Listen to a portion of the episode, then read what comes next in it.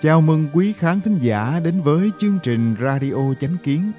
Kính mời quý vị cùng chúng tôi ôn cổ Minh Kim, khám phá bí ẩn của vũ trụ, sinh mệnh và thân thể người.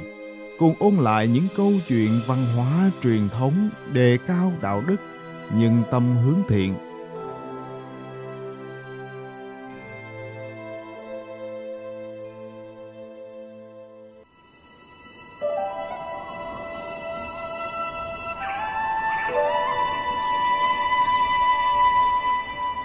Hôm nay, chúng tôi hân hạnh gửi đến quý khán thính giả bài viết có nhan đề Câu chuyện kết giao của Dương Giác Ai và Tả Bá Đào.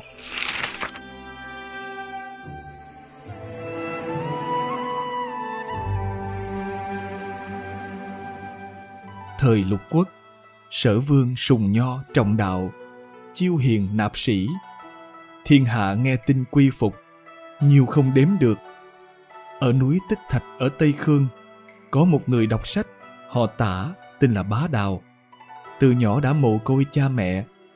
Ông vừa mưu sinh, vừa chăm chỉ đọc sách, đã thành tựu tài năng an bang tế thế. Bấy giờ, ông tuổi đã gần tứ tuần, bởi các nước chư hầu thôn tính lẫn nhau. Kẻ hành nhân chính thì ít, mà cậy sức mạnh thì nhiều, nên ông vẫn chưa theo đuổi công danh. Nghe nói sở vương trọng nhân nghĩa, hiện đang cầu kẻ sĩ hiền năng khắp các nơi. Ông bèn thu xếp sách vở hành lý, cáo biệt bạn bè láng giềng, lên đường đi gặp sở vương.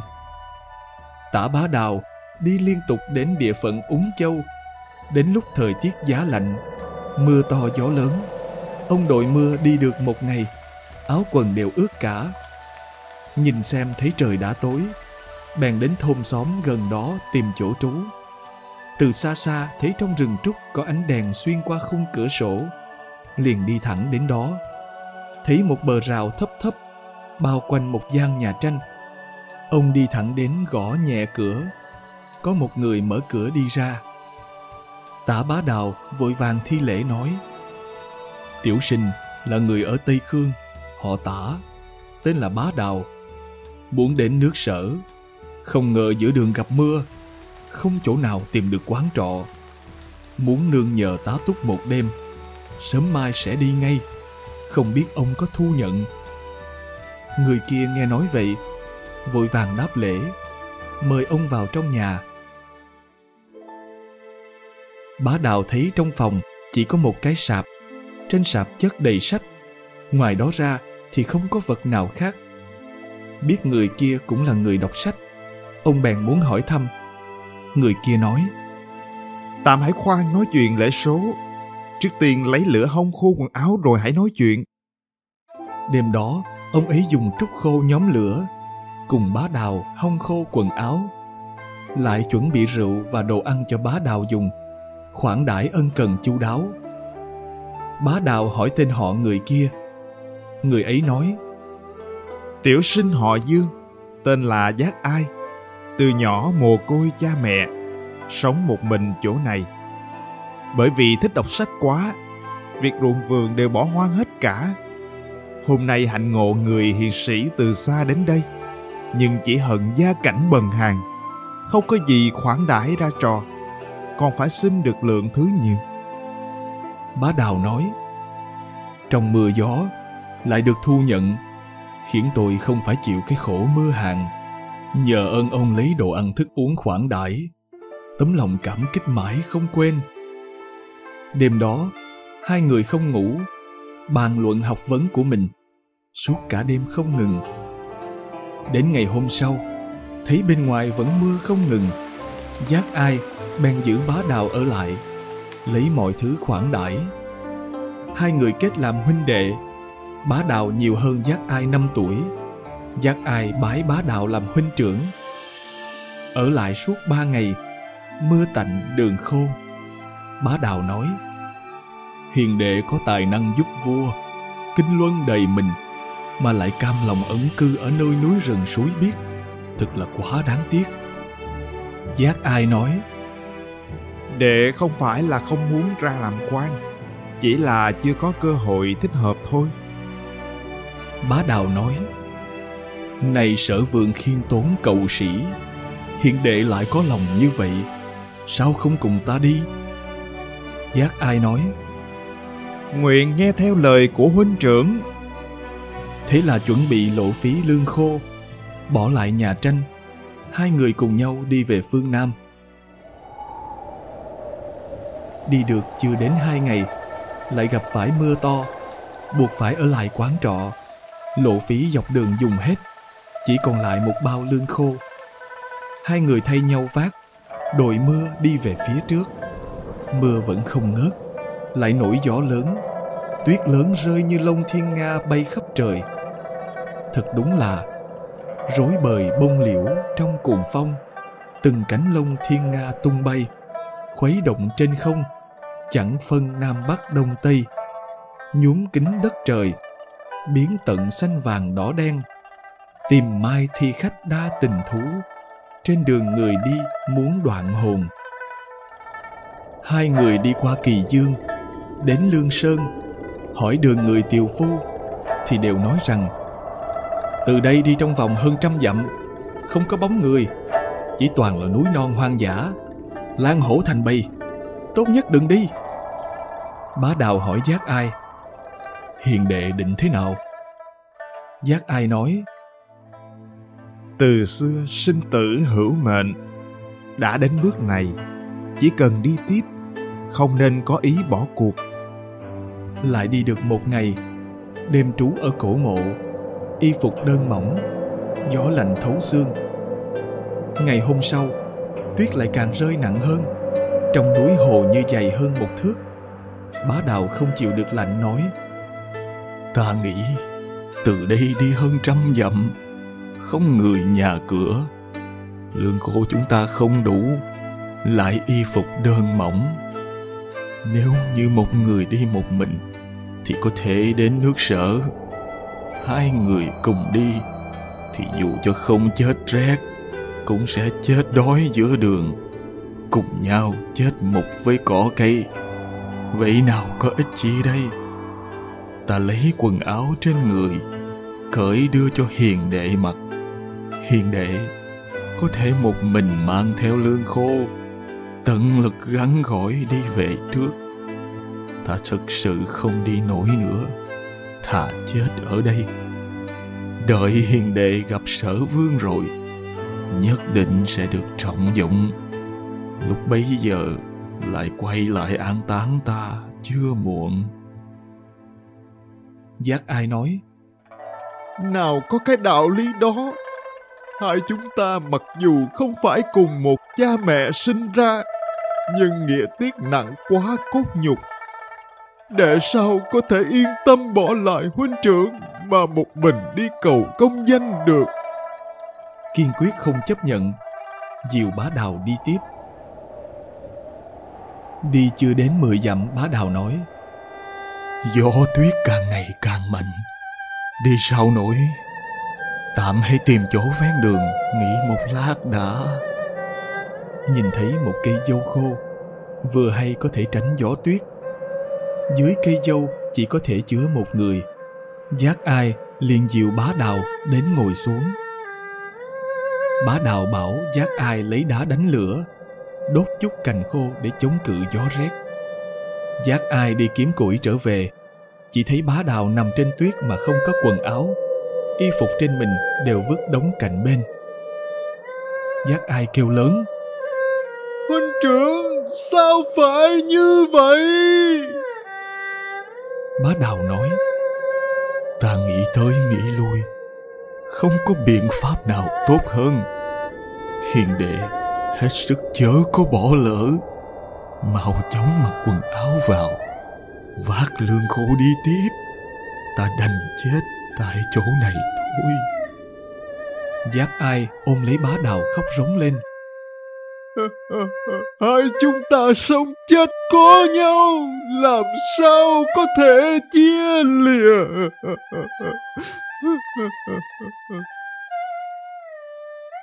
Bá đào nói, nếu đều chết đói cả, thì ai an táng chúng ta đây?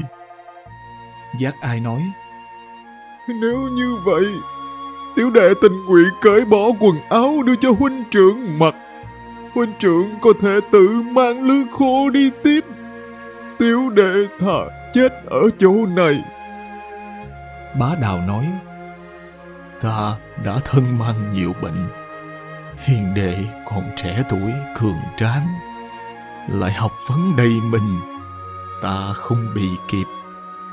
Nếu gặp được sở vương, ắt sẽ hiển quý. Ta chết không đáng kể. Hiền đệ đừng ở lại lâu quá. Hãy đi tiếp đường còn xa. Giác ai nói, Nay huynh trưởng chết đói, để một mình đi cầu công danh.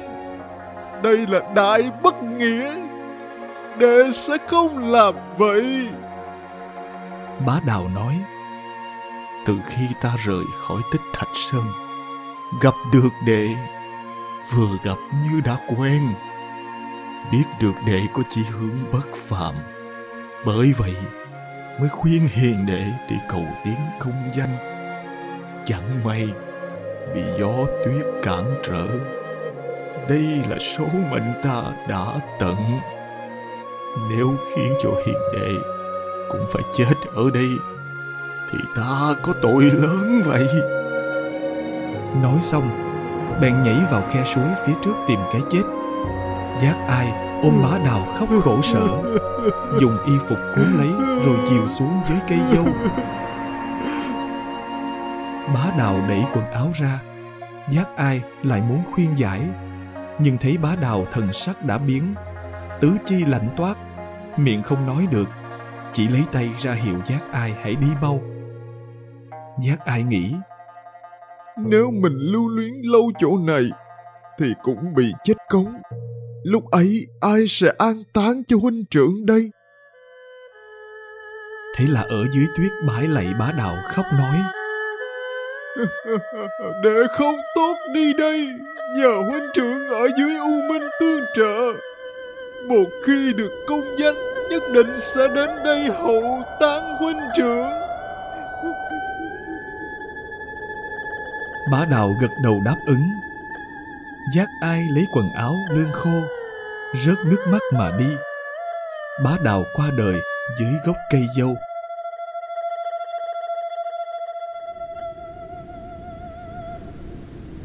Giác ai chịu giá rét, nửa đói nửa no đến được nước sở, tìm quán trọ nghỉ ngơi. Ngày hôm sau đi vào trong thành hỏi thăm dân chúng. Sở vương chiêu nạp hiền sĩ Đi bái kiến thế nào? Có người trả lời, ngoài cửa cung có dựng một quán khách để thượng đại phu bùi trung tiếp kiến nhân sĩ trong thiên hạ. Giác ai bèn đi thẳng đến trước quán khách. Đúng lúc thượng đại phu xuống xe, giác ai hướng đến trước vái chào. Bùi trung thấy giác ai mặc dù quần áo lam lũ, nhưng khí vũ bất phàm vội vàng đáp lễ hỏi rằng hiền sĩ là từ đâu tới? Giác ai trả lời Tiểu sinh họ Dương Tên là Giác Ai Người Ung Châu. Nghe nói quý quốc chiêu nạp hiền sĩ Nên nay đến quy phục. Bùi trung mời giác ai đến quán khách chuẩn bị rượu và đồ ăn thiết đãi lưu lại ở trong quán. Ngày hôm sau bùi trung đến quán hỏi thăm đem những nghị đề hỏi giác ai để thử học vấn của ông ra sao? Giác ai đều trả lời được hết. Đàm luận trôi chảy. Bùi trung mừng lắm. Vào tấu với sở vương. Sở vương lập tức cho triệu kiến, hỏi về đạo làm cho nước giàu binh mạnh. Giác ai hiến 10 sách lược, phân tích hay dở. Sở vương mừng lắm, thiết ngự yến khoản đãi và phong cho làm trung đại phu ban cho trăm lượng vàng, trăm khố vải. Giác ai bái tạ sở vương, rồi rơ lệ mà khóc than thảm thiết. Sở vương kinh ngạc hỏi, khanh, vì sao mà đau lòng như vậy? Giác ai bèn đem chuyện tả bá đạo nhường y phục lương khô, kể lại chi tiết cho sở vương. Sở vương nghe xong, cũng cảm thương sâu sắc. Chư đại thần cũng không ai không đau buồn sở vương nói hiện giờ khanh định tính làm thế nào Giác ai nói, Thần xin được nghỉ, ra ngoài an táng bá đào xong xuôi, rồi lại trở lại phụng sự đại vương. Sau đó, sở vương truy phong bá đào làm trung đại phu và ban cho chi phí an táng rất hậu, sai người theo giác ai ngồi xe cùng đi. Giác ai cáo từ sở vương, vội đi đến địa phận Lương Sơn, tìm chỗ cây dâu khô lúc trước. Thấy thi thể bá đào vẫn còn đó, sắc mặt vẫn trông như lúc còn sống. Giác ai khóc lạy hồi lâu, lệnh cho tùy tùng chiêu tập phụ lão địa phương, tìm được miếng đất quý phong thủy tốt, phía trước trông ra suối lớn, phía sau dựa vào núi cao, hai bên trái phải bao quanh bởi núi cao dùng nước thơm tắm gội thi thể bá đào rồi mặc cho y quan của trung đại phu nội quan ngoại quách. An táng xong, dựng rào trúc trồng cây bốn phía xung quanh, cách phần mộ 30 bước, dựng một từ đường, đắp tượng bá đào lập văn biểu. Trên cột dựng bài ngạch, bên tường lợp bằng ngói nung. Sai người trông coi. Dựng xong, tế tự trong từ đường tiếng khóc bi thiết cảm động. Phụ lão trong làng và những người đi theo, thấy vậy không ai không rơi lệ.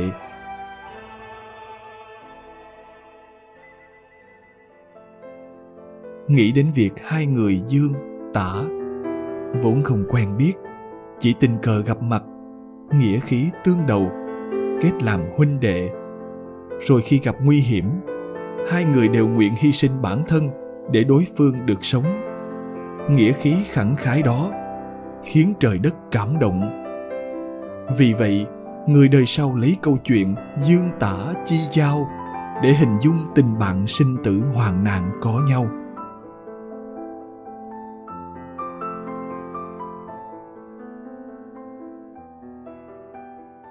Cảm ơn quý vị đã lắng nghe, quan tâm và đăng ký kênh Radio Chánh Kiến. Chào tạm biệt và hẹn gặp lại quý khán thính giả trong chương trình lần sau. Kính chúc mọi điều bình an và tốt lành đến quý vị và người thân.